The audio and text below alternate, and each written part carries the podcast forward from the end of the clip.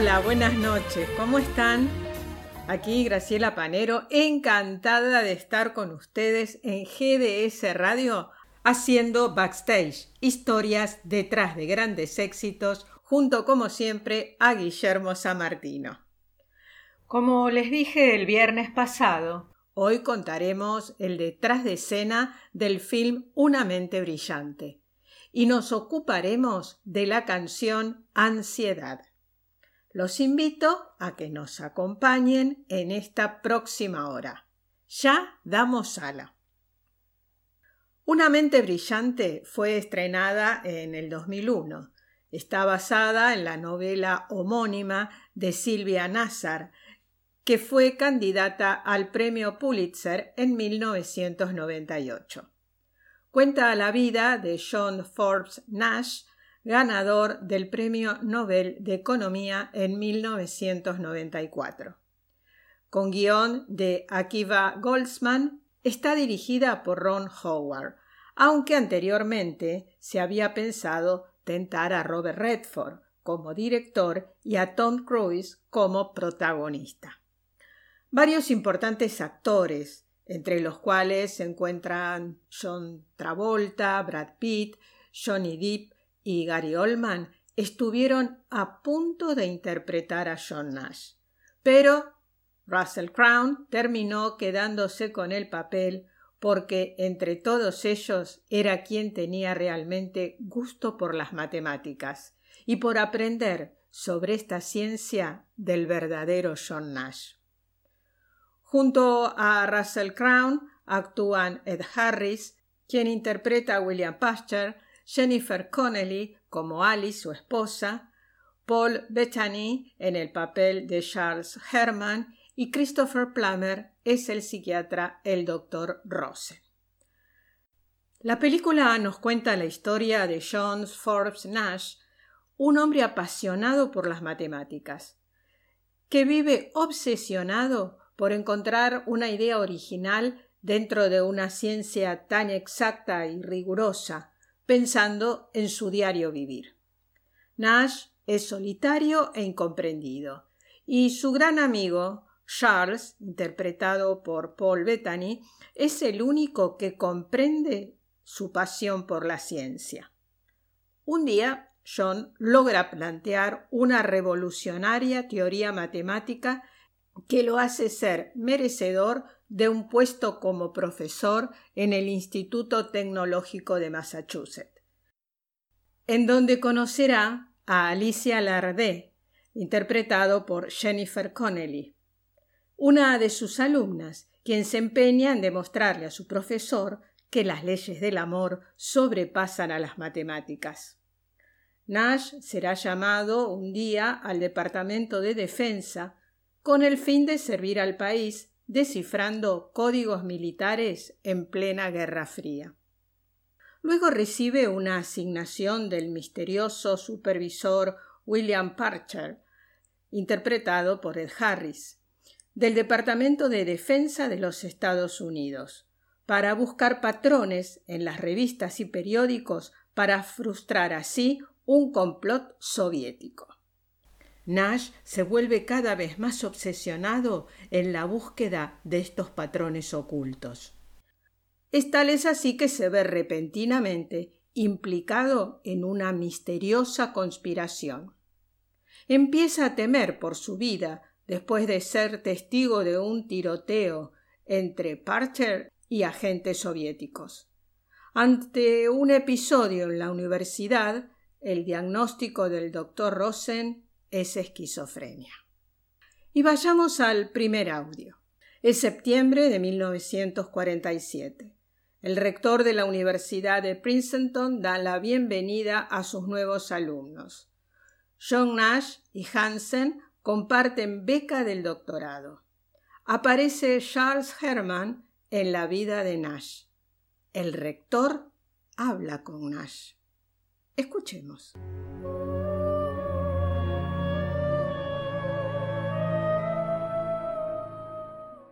Gracias a los matemáticos que descifraron los códigos japoneses.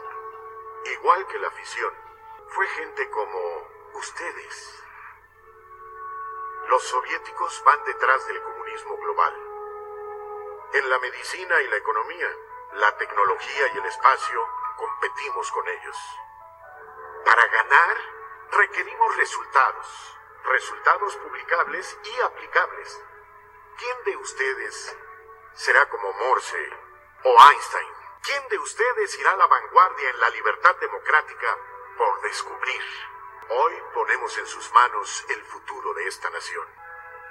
Bienvenidos a Princeton, caballeros.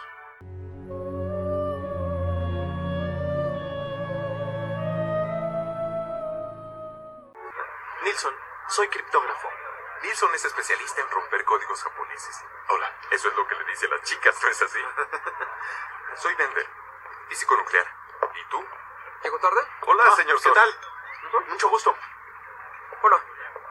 Soy Richardson. Ah, el colmo del genio. Así Tantos es. aspirantes y tan poco tiempo, señor Sol. ¿Cómo están?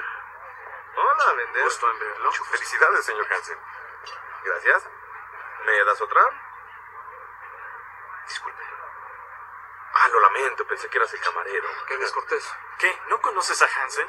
Fue una equivocación. Vaya. Martin Hansen. Estoy complacido. Bueno, pues aquí me tienes. Comprendo que estés acostumbrado al error. Yo leí tus cosas. Ambas. La de cifras nazis y lo de esas. Esas ecuaciones. Y bueno, estoy convencido de que no hay una sola idea innovadora en ninguna de ambas. Disfrútenlo. ¿Qué? Es el bueno de John Nash, el misterioso genio de Virginia, y el otro ganador de la beca Carnegie.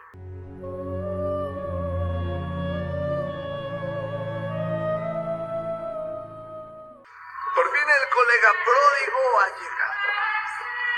¿Cómo? Ay, Dios no.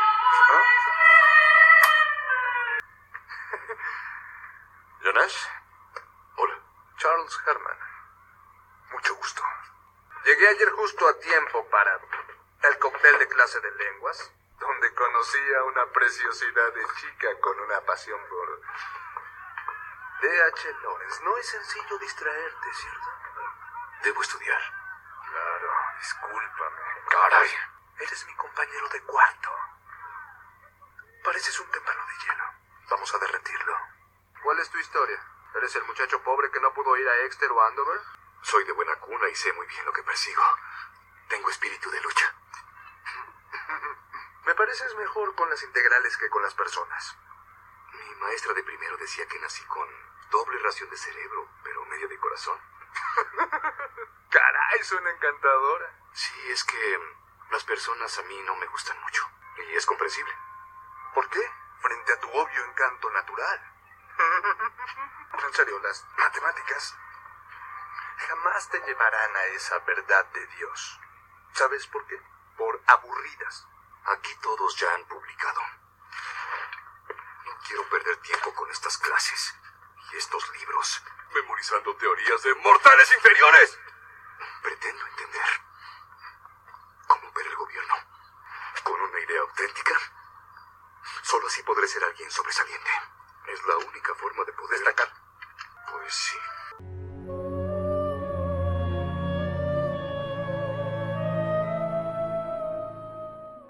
Ven conmigo, John. He querido hablar contigo. La facultad está terminando sus revisiones y decidiremos qué solicitudes apoyar. Cuide, señor. Es mi primera opción y de hecho John. no tengo otra. Es mi John. primera y única opción. No tengo Tus amigos asisten a clases, suelen escribir y son publicados. Aún busco acerca de... Tu idea de- original, ¿cierto? Sí, dinámica social. Te comprendo, John, pero creo que no cumples las expectativas. Trabajo en relaciones múltiples. Mis estrategias han rendido frutos. Si usted pudiera arreglar otra reunión, si fuera tan amable con el profesor Einstein, se lo he pedido tantas veces. Se, Escucha, se- se lo mostraré. Mi- mis John. resultados son... John, no estás concentrado. Lo lamento. Pero por ahora tus registros no meritan el apoyo.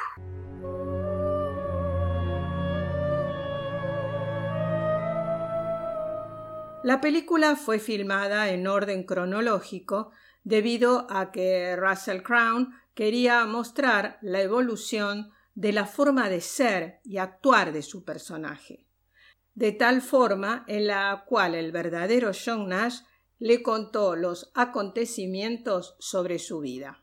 El verdadero John Nash visitó el set de rodaje. Russell Crown dijo que quedó totalmente fascinado por la forma en la cual se expresaba el verdadero John Nash y la pasión tan potente con la cual éste hablaba y se movía al hablar sobre las matemáticas. Crown trató en todo lo posible de copiar los gestos de Nash, de la forma más exacta en la cual éste lo hacía, mientras le enseñaba sobre la ciencia que le hizo merecedor del premio Nobel. Las ecuaciones y fórmulas matemáticas que vemos en los pizarrones de la película fueron escritas por el verdadero John Nash en una de sus visitas al set de filmación. Sabemos que en las películas hay dobles de riesgo, pero en esta, ¿saben qué hay? Hay doble de manos. Sí, el profesor de la Universidad de Barnard, David Bayer, sirvió como asesor de matemáticas en la película. Y también fue el doble de la mano de Russell Crown para las escenas en las que está escribiendo ecuaciones en las ventanas. En la película se puede ver a John Nash fumando, pero el de la vida real era totalmente antitabaco. Tal es así que daba discursos en contra del consumo de cigarrillos. En el segundo audio, John Nash está en el bar de la universidad con sus amigos, cuando entra una chica muy bonita con sus amigas. Allí se inspira para su tesis doctoral. Después, ya en 1953, John es llamado por el Pentágono, donde aparece en su vida William Pasteur.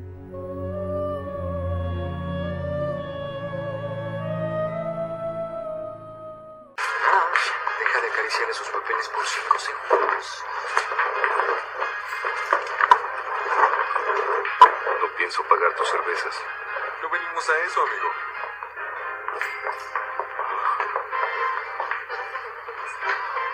¿No les parece que se murió en cámara lenta?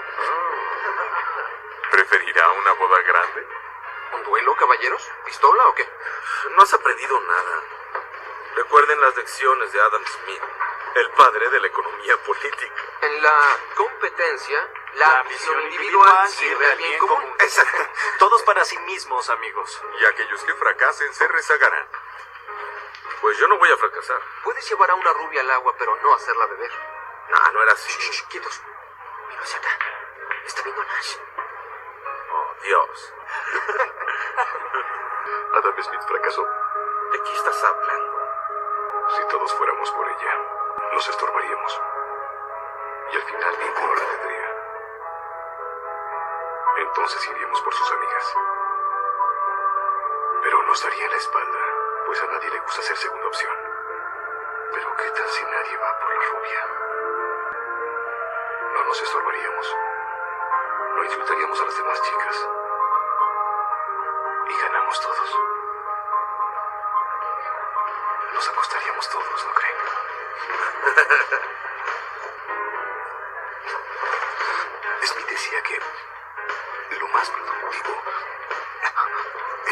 que, todos en el grupo vieran por sí mismos, ¿cierto? Eso Sí, cierto. está mal. Le falta algo. Porque lo que es lo más productivo es que todos en el grupo vieran también para ellos y para el grupo. Nash, si es un plan para salir con ella, púdrete. La dinámica de los gobiernos. Se hacen patentes, Adam Smith.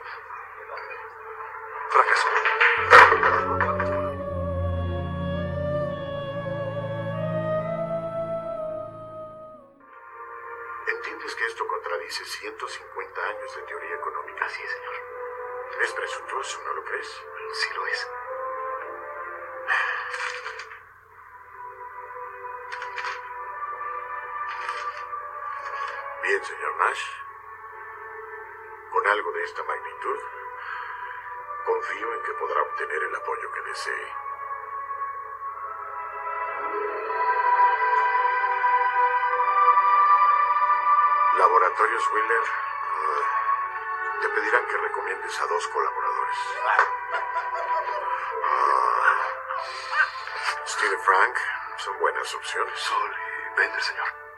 Sol y Bender son excelentes matemáticos. ¿No se le ha ocurrido que Sol y Bender puedan tener sus planes ya?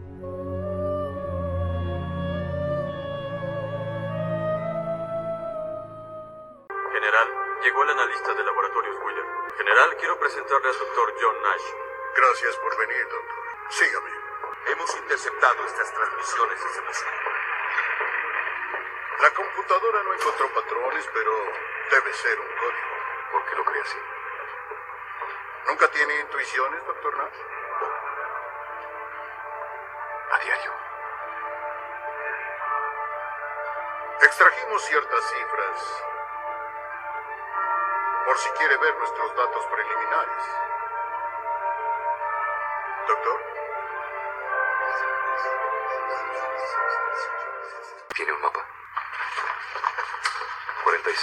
46 13 0 80 6790.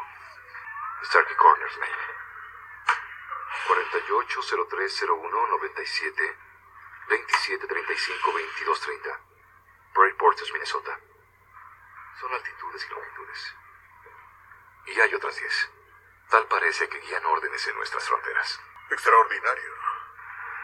Caballeros, pongámonos a trabajar. ¿Quién es el mirón? Ha brindado un gran servicio a la nación. Capitán, Señor, acompaña al doctor Nash. ¿Qué está pasando con los rusos?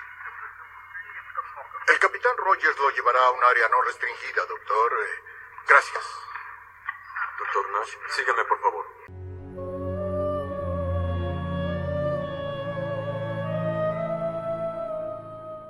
Profesor Nash. William Parcher. Famoso Mirón. A sus órdenes. ¿Qué decía el Departamento de la Defensa? ¿Aumentará mi sueldo? Demos un paseo. Me impresionó en el Pentágono. Sí, lo sé. Oppenheimer decía que el genio era la respuesta antes de la pregunta. ¿Conoció a Oppenheimer? Estuve supervisando su proyecto. ¿Cuál proyecto? Comprendo. No fue simple, doctor. ¿Terminó con la guerra? Terminamos con cientos de miles de personas en un santiamén. Los logros tienen sus costos, señor Parcher. La convicción, señor Nash, es un lujo de quienes solo contemplan. Lo tendré muy en mente. Y dígame, John, ¿no tiene familia? ¿Ni amigos? ¿Por qué? Si puedo pensar es porque soy un solitario. Pero casi nadie puede tolerarme. Pues hay ciertas empresas en las que la falta de amistades sería vista como una ventaja. Es restringido. ¿Me conoce? ¿Ha estado aquí? Al llegar alguien nos dijo que eran bodegas abandonadas. Eso no es del todo correcto. Estoy a punto de decirle algo con rango de seguridad de ultra secreto. Revelar información de este tipo puede llevarlo a prisión. ¿Entiende? ¿Qué operación? Al grano. ¿Qué pretende? Aprende este listado de memoria. Uso. Descubre los códigos y descífralos. Ponga ahí su barbilla.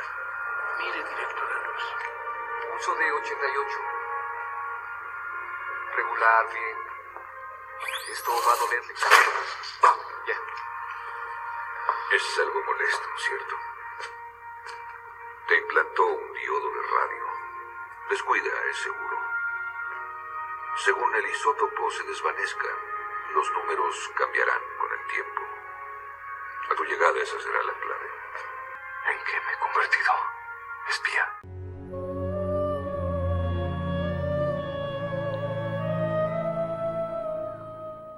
En una escena cuando Nash está en el billar, suponemos que está jugando con Charles, aunque éste está alejado de la mesa. En el momento que entran sus compañeros de universidad y uno de ellos grita Nash juega contra Nash, demostrando que a Charles no lo ven, por lo tanto, no existe.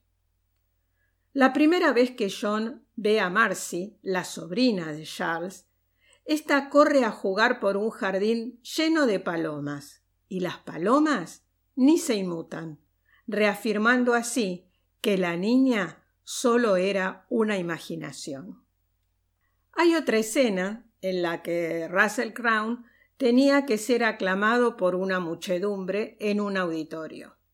Se rodaba a las dos de la mañana, por lo que el público no iba a estar muy entusiasta. Pensando en eso, Russell llevó el Oscar que acababa de ganar por Gladiador. Lo sacó justo antes de rodar la escena. Y claro, todos se levantaron como locos, y la escena fue un éxito. Ustedes saben que el cuadro que Alicia está contemplando durante su primera cita con Nash se trata de la obra Autorretrato con siete dedos del artista Marc Chagall. La escena cercana al final de la película, en la cual Nash se queda contemplando una taza de té, está basada en un encuentro real entre Russell Crown y el verdadero Nash ya que mientras el matemático hablaba, se quedaba en silencio contemplando la taza de té antes de hablar. Russell contó que Nash era tan calculador que pensaba cada palabra que iba a decir antes de hacerlo. En el cuarto audio, John conoce a Alicia, que lo deslumbra. Reaparece en su vida Charles con su sobrina Marcy. John comienza a tener miedo luego que una entrega de código secreta fracasa.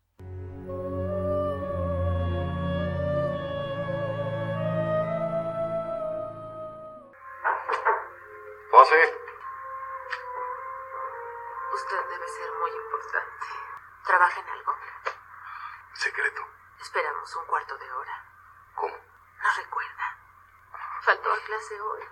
Pues no me parece que les hiciera mucha falta. El problema que nos puso. Ya lo resolví. No lo creo. Cerciórelo. Jamás dije que los vectoriales fueran funciones.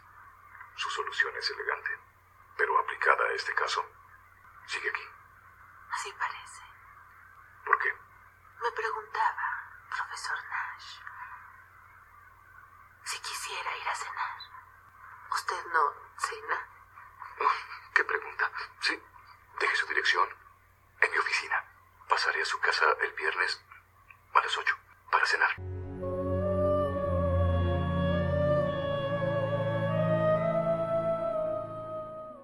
¿Qué está haciendo? Trataba de aislar patrones recurrentes en publicaciones y revistas. ¿Y tú? Qué gracioso habla, señor Nash. Te conozco. Mi tío dice que es muy listo, pero no muy dulce, y que no debo enojarme si es malo conmigo. ¿Y quién habla así de mí? El colega pródigo regresa. Buenas Charles. Mi hermana resultó muerta en un accidente. Ya te ataré. No te alejes, Marcy. Pozo estaba muy ebrio para saber que no podía conducir y ahora yo la cuido. Es pequeña. Es joven, John. Así son cuando llegan. Estoy en Harvard. Sigo analizando las obras de David H. Lawrence. Ya es hora de que cambies de libro. Mucho sobre ti. ¿Cómo estás? Bueno, mi trabajo aquí era trivial, pero llegó una misión de, de la que no debo decir nada. ¿Secreta? ¿De seguridad nacional? Algo parecido. Y pues conocí una chica. No, una mujer real. ¿Seguro? ¿Es bípeda? Sí, y contra toda probabilidad me encuentra atractivo en varios niveles. Caray. Eso es fantástico. Bueno, en cuestión de gustos no hay nada escrito. Debo casarme. ¿Casarte? Hablo de que todo está bien. Tengo un buen trabajo, no cobro mal. Todo ha salido bien. Puedo estar seguro. No hay nada que sea seguro, John. Eso es lo único seguro.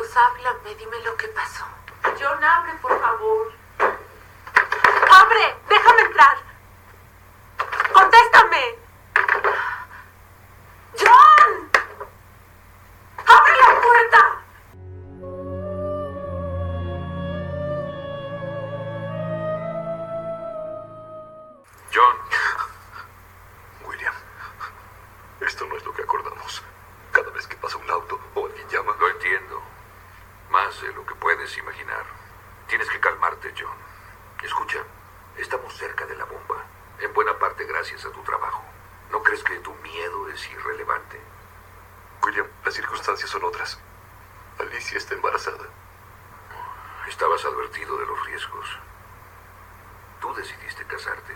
Yo no quise evitarlo. Así que lo mejor que puedes hacer ahora es continuar con lo que estás haciendo. Ya renuncié. No será así. ¿Y por qué no? Yo evito que los rusos sepan que trabajas para nosotros. Si tú abandonas tu cargo, yo dejaría que se enteraran.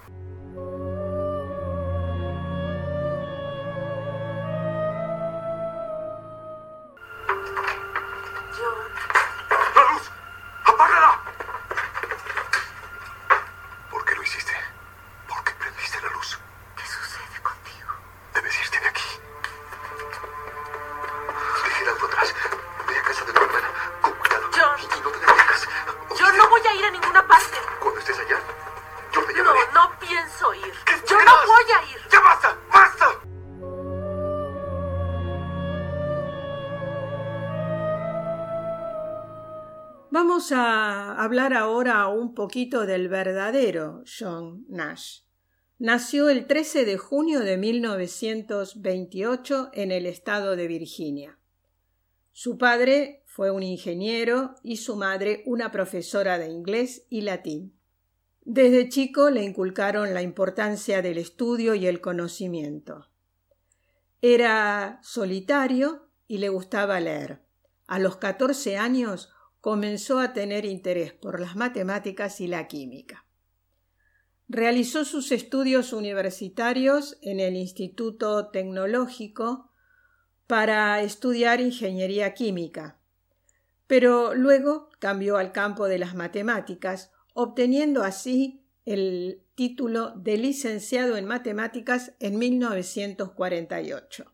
Fue a la Universidad de Princeton para hacer su doctorado, el que alcanzó en 1950 con su teoría de equilibrio de mercados, que está vigente en la actualidad, rebatiendo así las teorías de Adam Smith. Su teoría es conocida como el equilibrio de Nash, que es una combinación estratégica, con la propiedad de que ningún jugador puede ganar o mejorar desviándose unilateralmente de tal combinación. El equilibrio de Nash puede caracterizarse por ser para cada jugador una mejor respuesta dadas las estrategias elegidas por los demás. Luego de su tesis en 1952, realizó un postdoctorado en el que creó Real Algebraic Manifold, escrito que le dio un mejor estatus como matemático. Ese mismo año se trasladó al Instituto Tecnológico de Massachusetts, donde se desarrolló como profesor e investigador hasta 1959. Allí fue donde conoció a la salvadoreña Alicia Lardé, una de sus alumnas y luego doctora en física, con la que se casaría en 1957 y tendría un hijo. Debido a sus conocimientos en la teoría de juegos, la corporación RAND, un laboratorio de ideas perteneciente a las Fuerzas Armadas estadounidenses, se interesó en la aplicación de la teoría de Nash en asuntos de orden militar del Departamento de Defensa y de la Fuerza Aérea de los Estados Unidos. Fue así como colaboró con ellos durante un período, analizando mensajes encriptados del enemigo soviético. En 1959 se le diagnosticó esquizofrenia paranoica que lo hizo renunciar a su puesto en el Instituto de Massachusetts. Pero eso no fue excusa para dejar su trabajo, ya que siguió investigando en sus momentos de lucidez. Tras varias internaciones en diferentes hospitales psiquiátricos, a comienzos de la década del 90 mejoró de su enfermedad, la que le permitió volver al campo científico y pronto llegar a la cima de su carrera. Si bien en 1970 dejaría de tomar sus medicamentos, en la película no se muestra eso. Fue el mismo Nash que pidió al guionista que no incluyera esto por temor a que la audiencia que estuviera bajo tratamiento psiquiátrico lo tomara como ejemplo y se rehusara a tomar su medicación. Asimismo, admitió que consideraba positivo el hecho de que la película fuera un llamado de atención sobre la esquizofrenia. En la película, John Nash tiene fuertes alucinaciones, tanto auditivas como visuales. Pero el verdadero John Nash nunca tuvo visiones extrañas como el personaje de la película, pero sí escuchaba voces constantemente dentro de su cabeza. Así como la teoría del equilibrio de Nash pudo ser aplicada en otras ramas científicas, también se utilizó como fundamento en diversas cuestiones económicas que son empleadas desde entonces hasta nuestros días. Debido a sus contribuciones en el campo económico, en 1994 fue galardonado con el Premio Nobel de Economía, junto a los economistas John Harsanyi y Reginald Selten.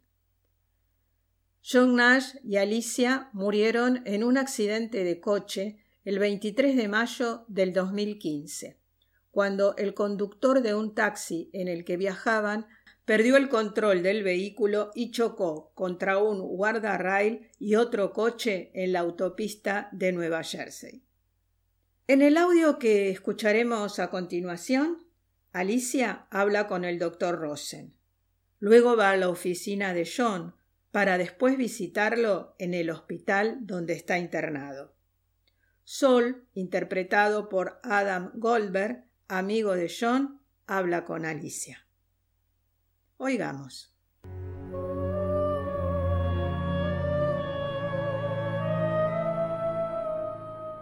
¿Cuál es su problema? Esquizofrenia. Y muchas veces también se acompaña de paranoia. Pero en su trabajo, él se entera de conspiraciones y... Sí, sí lo sé. En su mundo su comportamiento es aceptado y valioso. Con John, el Estado ha llegado demasiado lejos de lo normal. ¿Cuándo se inició esto? Tal vez desde la universidad. Fue entonces cuando sus alucinaciones empezaron. ¿De qué está hablando? ¿Qué alucinaciones? Bien, hasta donde sé, imagina a un compañero de alcoba, Charles Herman. Charles no es imaginario. Él y John son buenos amigos desde Princeton. ¿Ha visto usted a Charles? ¿Han cenado juntos? Venía a la ciudad por poco tiempo, de hecho. ¿Fue a su boda? Tenía clases. ¿Ha visto fotos de él o han hablado por Esto es teléfono? ridículo. Llamé a Princeton. Según los archivos, John vivió solo. Es más seguro que su esposo. Un matemático sin entrenamiento militar sea un espía del gobierno evadiendo a los rusos. Lo hace parecer un loco. O que ya está más allá de la realidad. Lo único que puedo hacer es mostrarle la diferencia que existe sobre lo que es real y lo que está en su mente. Vamos. Eh, ¿Sobre qué trabajaba? Era algo clasificado. Mencionó a un supervisor eh, de nombre William Parcher. Tal vez este Parcher esté enterado de eso, pero no puedo buscarlo sin permiso. Está pidiéndome detalles del trabajo de mi esposo. John cree que soy espía soviético. ¿Lo cree usted?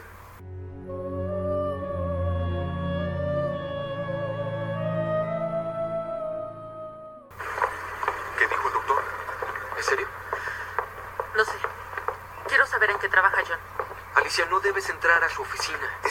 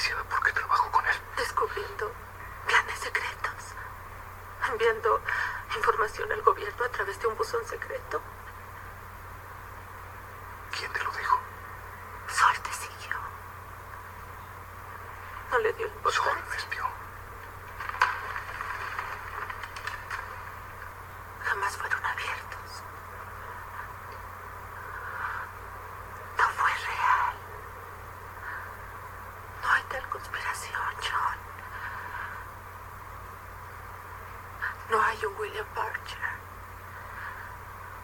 están en tu mente. ¿Te ¿Lo comprendes? Tal vez sueñas. Estás enfermo, John.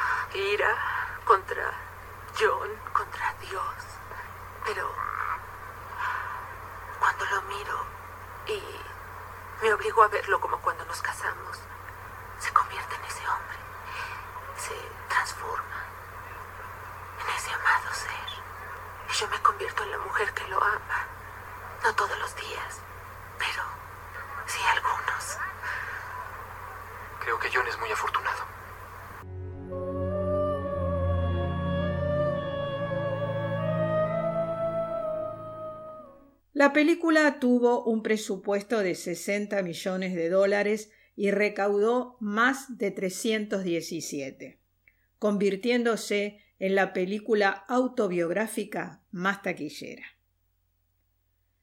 La hermosa música es de James Homer, recordado por la banda sonora de Titanic.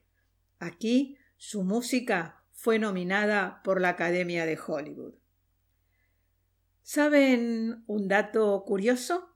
Jennifer Connelly y Paul Bettany, o sea, Alicia y Charles, se conocieron y se enamoraron en el set rodando esta película. El film fue merecedor de cuatro premios Oscar, que fueron Mejor Película, Mejor Director, Mejor Actriz de Reparto a Jennifer Connelly y Mejor Guión Adaptado. Además, fue candidata en las categorías de Mejor Actor, Mejor Banda Sonora, Mejor Montaje y Mejor Maquillaje. Sobre el maquillaje tenemos que decir que es soberbio, porque la transformación del John Nash de joven a cuando recibe el premio Nobel en 1994 es sorprendente. Vayamos por el último audio. John dejó la medicación y su médico lo alerta de las consecuencias. Vuelve a tomarlas y gracias a su amigo Hansen, ahora rector de Princeton, vuelve a dar clases. Le anuncian que fue seleccionado para el premio Nobel. John Nash pronuncia un discurso imperdible al recibir el premio.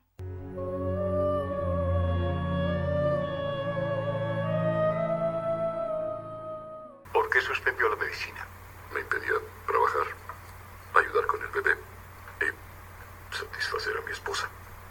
No es mejor que estar loco. Tendrá que iniciar una nueva serie de insulina, John, y otro medicamento. No, no hay otra cosa. La esquizofrenia es degenerativa. Un día puede no dar síntomas, pero con el tiempo puede ser algo peor. Un problema. Eso es. Un problema sin solución.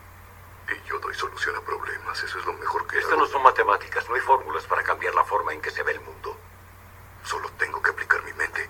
No hay métodos sin pruebas. No intente razonarlo. ¿Por qué no? ¿Por qué dice que no? Porque en su mente fue donde se originó el problema.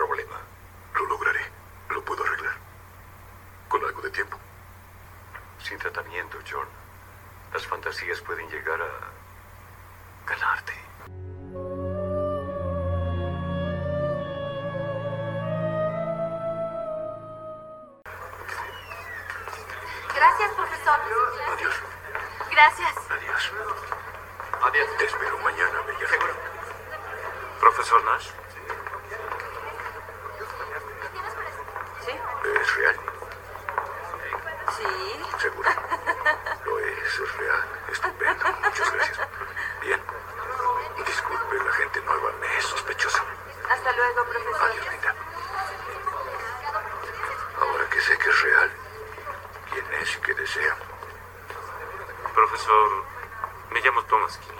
Thomas King. Ujú, y he venido a decirle que es considerado para el premio Nobel. Disculpe, pero estoy abrumado.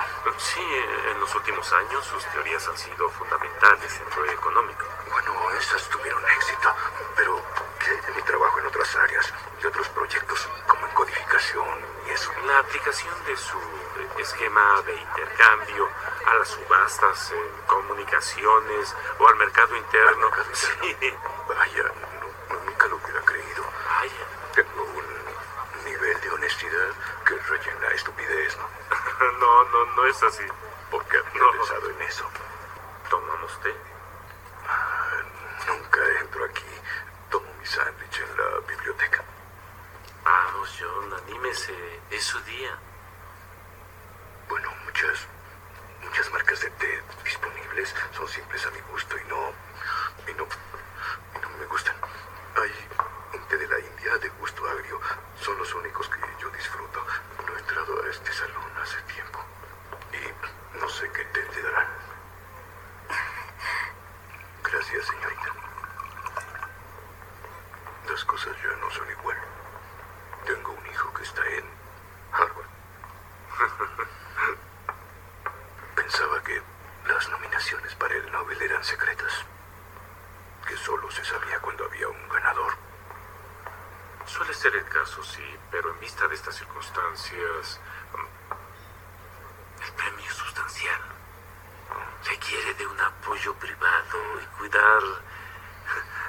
La imagen del Nobel. Entiendo. Vino a ver qué tan loco estoy. A ver si lo estropearía todo al ganar. Bailando en el podio, desnudo, vestido de gallina o algo así, ¿no? Digamos que algo así, sí.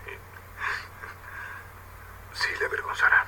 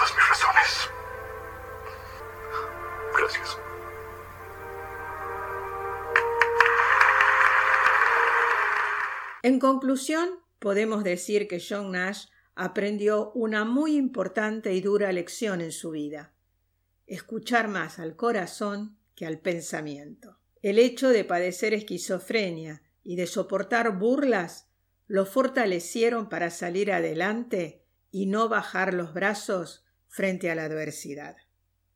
Y de la Universidad de Princeton nos vamos a Venezuela para contarles que la canción Ansiedad fue escrita por el compositor venezolano José Enrique Sarabia, llamado Chelique Sarabia. Fue autodidacta y tuvo a fuerza de talento la posibilidad de atravesar fronteras con su música.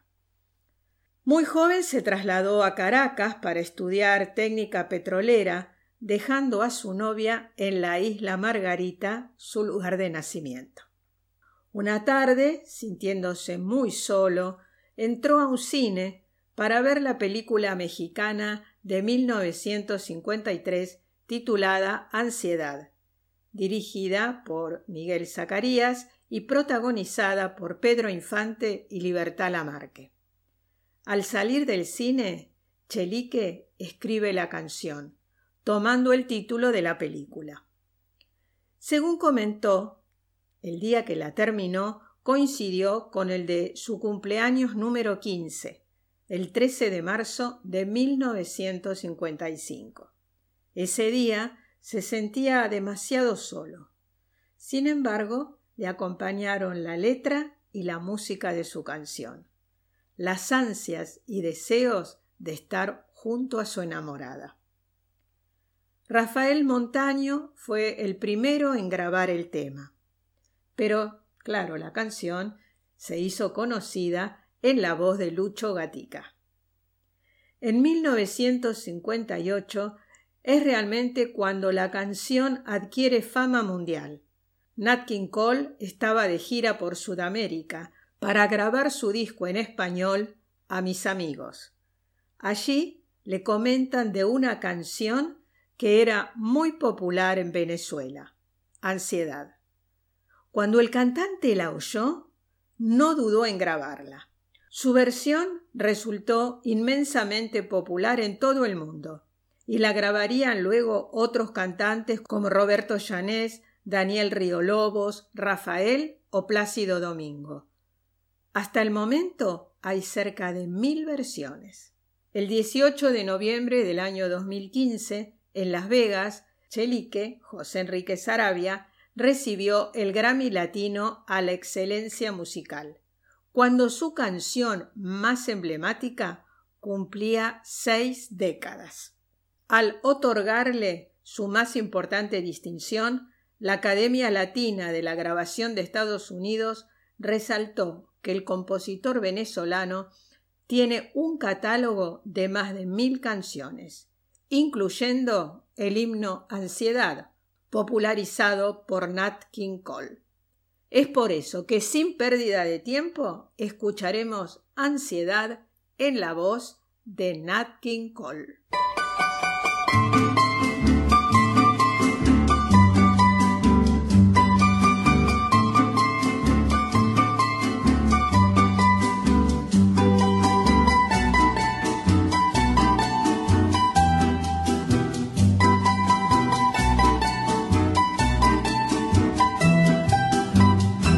Ansiedad de tenerte en mis brazos, musitando palabras de amor. Ansiedad de tener tus encantos y en la boca volverte a besar. Ansiedad de tenerte en mis brazos, palabras de amor, ansiedad de tener tus encantos y en la boca volverte a besar. Tal vez esté llorando mis pensamientos, mis lágrimas son perlas que caen al mar y el eco adormecido de este lamento hace que esté presente en mi soñar. Quizás esté llorando al recordarme, estreche mi retrato con frenesí y hasta tu oído llegue la melodía salvaje y el eco de la pena de estar sin ti.